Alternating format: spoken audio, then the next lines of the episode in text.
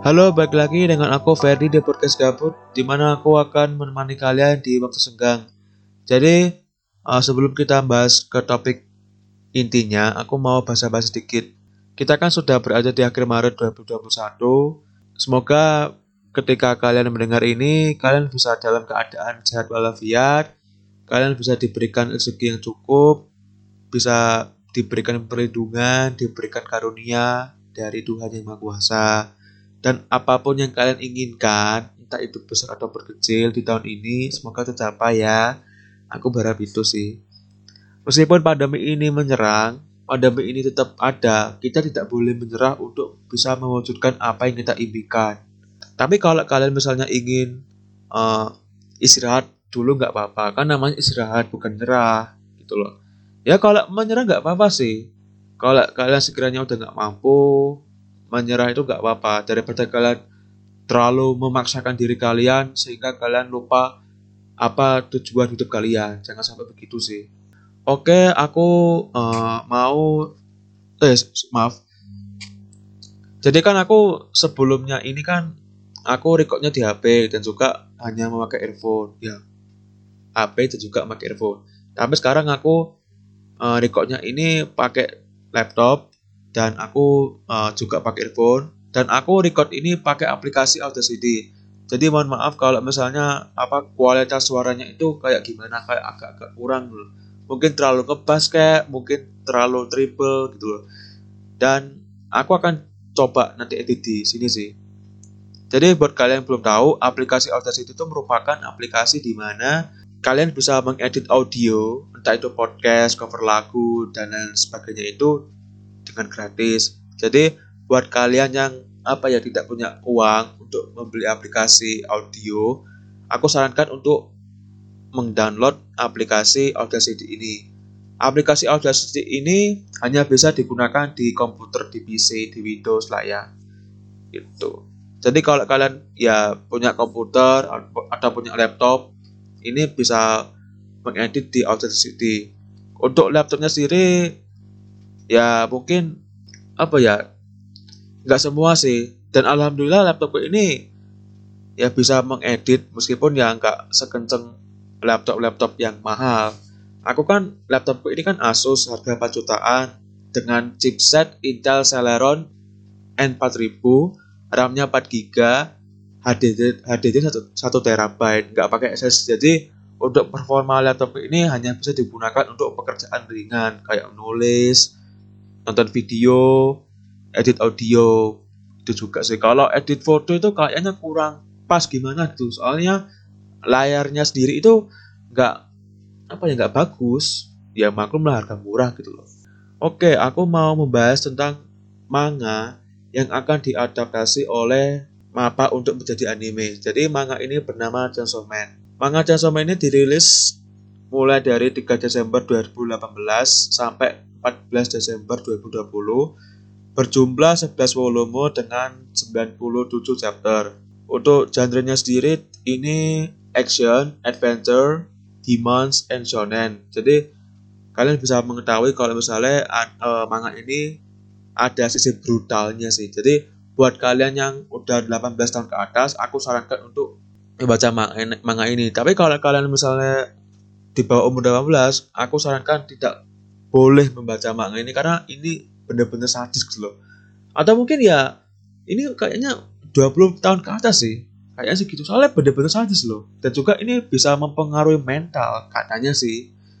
Kalau aku jujur ya, kalau aku selama baca manga ini aku ya juga agak apa ya terkena mental tapi nggak terlalu dalam kayak orang-orang gitu loh mungkin kalau kalian itu suka menguji mental kalian ya kalian cocok untuk membaca manga ini sih itu ada kok situs-situs web yang bisa kalian kunjungi untuk membaca manga sama ini.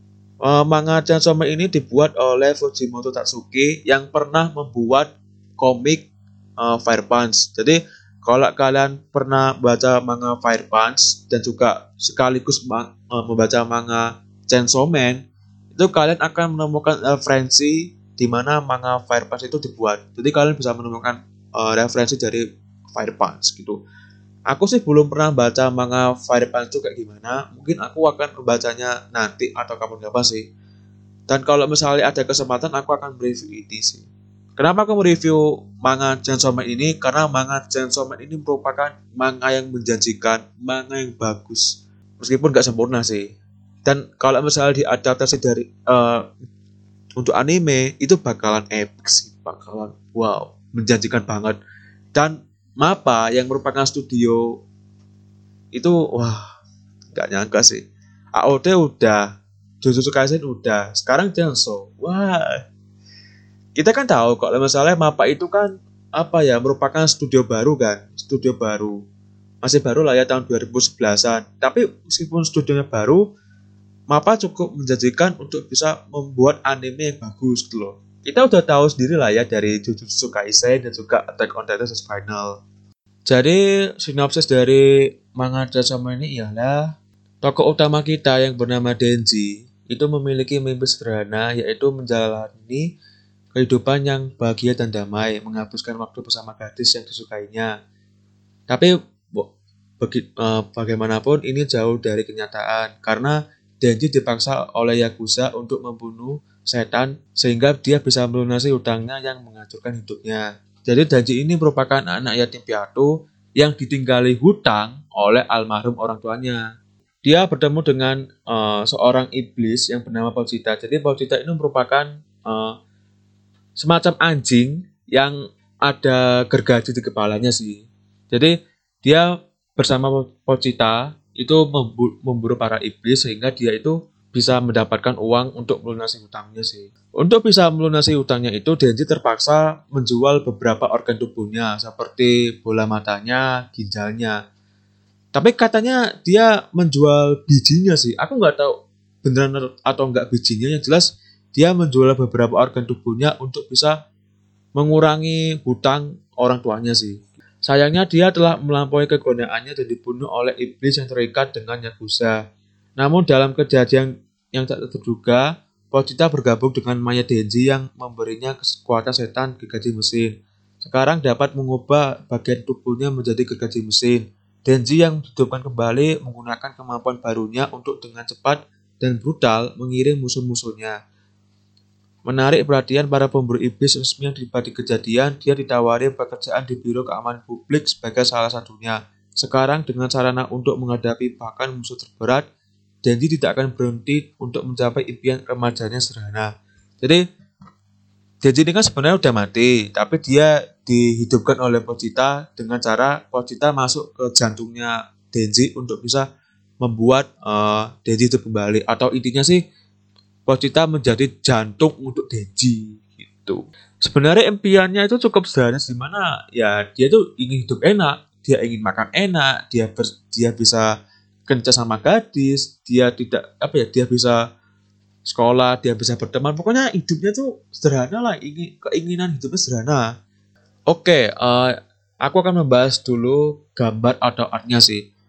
Kalau menurutku gambar dan artnya di manga dan Soma ini cukup bagus. Meskipun nggak semua apa ya, nggak semua panel lah ya. Soalnya ada ya di chapter dialog, maksudnya di scene dialog itu kan biasa aja kan. Tapi untuk fighting ini bener-bener luar biasa sih bener-bener apa ya bener-bener epic gitu loh. Bener-bener dibuat serius oleh si komikannya ini gitu loh. Tapi kalau chapter dialognya ini sih kayak biasa aja kayak asal dibuat kayak nggak niat mager gitu loh. Tapi ya menurutku ini merupakan ciri khas dari Chainsaw Man ini sih. Meskipun begitu ya untuk kalian yang suka dengan perfeksionitas apa uh, terlalu perfeksionis itu kalian mungkin nggak akan suka dengan apa ya artnya dari manga Chainsaw ini itu loh. Kalau aku sih cukup suka meskipun ya kalau dari dilihat itu kayak gimana gitu loh untuk dari scene dialognya itu kayak nggak dibuat bener-bener dibuat gitu loh. Ya aku bisa memahami kalau kalau ya. Kalau misalnya ini kan manga dibuat satu minggu sekali jadi ya mau nggak mau komikannya ini ya menghemat waktu dengan cara membuat gambar sesimpel mungkin pada saat scene yang nggak ada fight-nya. Tapi kalau ada fight-nya, itu dia membuat uh, sesesimpel mungkin loh, membuat sebaik sebagus mungkin.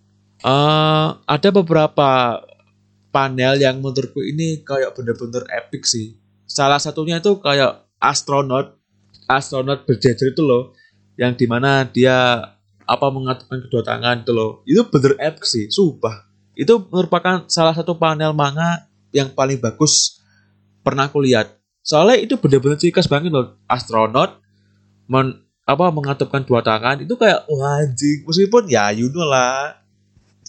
Dengan ya dengan sadisnya itu. Tapi kalau menurutku sih benar-benar epic lah. Benar-benar epic loh. Itu. Ada beberapa ada beberapa panel yang cukup epic. Selain uh, selain Asona itu di mana adanya bola salju? Ya aku nggak mau spoiler. Aku di episode kali ini aku nggak mau spoiler. Soalnya aku takutnya kalian nggak mau baca kali. Untuk uh, sekarang kita masuk ke cerita. Jadi untuk untukku ya yang suka dengan cerita yang bagus itu aku melihat manga ini cukup bagus ceritanya meskipun tidak spesial sih. Nggak spesial kayak uh, katakanlah katakanlah anu katakanlah Naruto, Attack on Titan dan juga Kim no Nawa itu nggak sebagus mereka sih. Tapi kalau dari segi kesadisan itu benar-benar bagus. Ya alurnya itu cukup apa ya cukup enak dibaca sih cukup enak cukup dinikmati nggak terlalu maju mundur nggak terlalu apa berbulat-bulat jelas dan padat gitu loh ya meskipun nggak spesial tapi aku juga su cukup suka sih sama alur ceritanya yang nggak terlalu apa bluebird nggak terlalu apa ya nggak terlalu rumit lah. Pokoknya gampang dicernya sih gitu. Meskipun ya ada plot twist yang kita nggak mengira-ngira sih. Ada plot twist yang kita wah anjing gitu loh. Meskipun ada plot twist tapi untukku yang untukku yang suka menebak-nebak alur cerita, aku bisa menebak plot twist dan itu benar. Di mana aku bisa menemukan siapa main villain di di manga dan sampai ini gitu. Aku udah tahu sebenarnya. Soalnya udah ketebak banget Pak dari chapter awal gitu loh. Ya, kalau kalian pernah baca manga ini tahu lah ya siapa villainnya. Ya, kasihan Pak, dia tuh apa uh, Denji ini udah sayang sama dia, udah cinta sama dia, tapi ya gitu deh. Kasihan. Oke, kita sekarang ke masuk ke karakter. Menurutku karakter yang dibuat dari manga ini apa ya? Kita lihat dari gambarnya dulu kali ya. Dari gambarnya dulu, dari apa artnya dulu. Kalau menurutku sendiri ya cukup standar di mana ya bentuk karakter itu gak sempurna sih. Ada beberapa sih. Contohnya ya ya si villainnya itu. Kalau menurutku uh, menurutku ya menurutku villainnya itu merupakan gadis tercantik yang pernah aku lihat di anime sih apa heroin tercantik lah main villainnya itu ayo anjing gitu. Kok bisa ya? Fujimoto Tatsuki itu membuat uh, membuat villain sebagus ini secantik ini sih kalau menurutku. Jadi aku melihat villain ini kayak gimana gitu loh kayak aku pengen ya ampun terkesima gitu loh. aku tuh ya sebagai laki-laki kok aduh aku nggak bisa berkata kata berkata-kata lagi men. Mohon maaf kalau misalnya aku takutnya kalau kebablasan ngomong tuh kayak gimana gitu loh ya meskipun kalau gambarnya apa ya dari segi gambarnya sih aku nggak terlalu nothing spesial kayak ya biasa aja sih. Meskipun ya si filenya ini apa ya si main villain ini kalau menurutku ini bener-bener bagus kali ya. Bener-bener bagus gitu. Tetap aja sih kalau menurutku desain karakternya ini masih lebih bagus Jojo daripada ya Jojo merupakan anime eh manga yang dibuat dengan desain karakter benar-benar bagus, benar-benar realistis di mana si Araki Sensei itu bisa membuat hidung, mulut, telinga itu benar-benar sempurna, kayak bisa menyerupai bentuk manusia asli gitu loh. Sedangkan kalau manga lain itu kayak standar lah garis, mulutnya garis itulah. Tapi kalau Jojo itu benar-benar beda men. Makanya aku suka dengan Jojo di mana ya bener-bener realistis loh gitu sih kita melihat kayak gambar apa manusia yang bener-bener berada di lukisan gitu loh.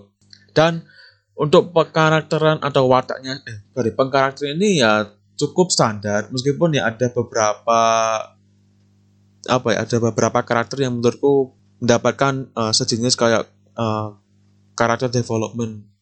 Ada beberapa sih meskipun ya ada satu ada sih yang spesial dan meskipun apa ya dari segi segi pengkarakteran ini cukup standar tapi perannya di sini cukup seimbang dengan MC-nya di mana peran karakter figuran yang gak MC-nya itu benar-benar cukup diperhatikan. Jadi nggak hanya ada nggak hanya asal aja sih benar-benar penting lah benar-benar memberikan cukup informasi kepada para pembaca dengan baik gitu loh. Ya meskipun akhirnya sih ya begitu deh membuat mental hancur yang terakhir aku bahas tentang kekuatan di universe Chainsaw ini kalau menurutku sih kekuatan universe di Chainsaw ini kayak mengerikan walaupun tidak seop Naruto. Menurutku ini cukup mengerikan, men. Cukup mengerikan untuk kita yang manusia biasa. Tapi kalau ya mbok bandingnya karo universe Naruto, alalah, ya mohon maaf, Bro. Kalah lah. Tapi kita tapi aku nggak bertujuan untuk apa ya membanding-bandingkan kekuatan sih. Aku hanya ya berpikir kalau misalnya kalau di sedikit dikaitkan dengan Naruto itu kayak kurang seimbang sih. Mungkin kejauhan kali ya. Mungkin seorang Konoha, Konohamaru bisa Konohamaru bisa memban, membasmi iblis satu doang. Konohamaru kecil bukan Konohamaru besar gitu. Dan mungkin ya seorang Naruto Sasuke bisa mengalahkan Raja Iblis di sana sih. Mungkin. Aku sih berani berdarah kalau misalnya katakanlah kalau misalnya ada yang berani buat cerita crossover Naruto dan juga Chainsaw Man itu bener-bener wah ya pastilah Naruto menang Naruto Sasuke itu menang gitu aku nggak tahu apa yang uh, apa yang terjadi nanti di bab apa di part 2 nya yang jelas kemungkinan part 2 nya ini akan lebih fokus ke di mana Denji ini bisa bersekolah gitu. Kan selama 16 tahun itu kan Denji masih belum sekolah jadi ya di part 2 nya nanti kita bisa melihat nih bagaimana Denji berada di sekolah gitu. Kan seorang manusia biasa itu kan bisa menjadi pemburu iblis dengan cara membuat kontrak dengan iblis. Misalnya gini misalnya gini aku menjadi pemburu iblis menjadi bagian dari biro ke amanan publik. Kemudian aku menjalin kontrak dengan iblis. Katakanlah iblis ini uh, devil gun dengan jaminan aku akan mati dalam waktu beberapa minggu kemudian. Jadi kontrak itu ya di mana aku menukarkannya dengan apa yang aku punya gitu loh. Dengan begitu aku bisa mempunyai kekuatan iblis dengan jaminan nyawaku gitu loh.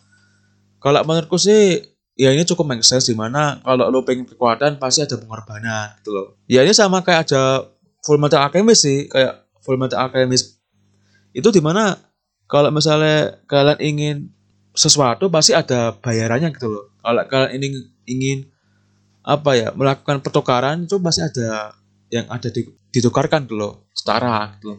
Setara. Itu sih yang aku review di Chainsaw ini mohon maaf kalau misalnya aku bicaranya kayak kurang gimana? gitu ya aku nggak tahu apa yang terjadi padaku ini.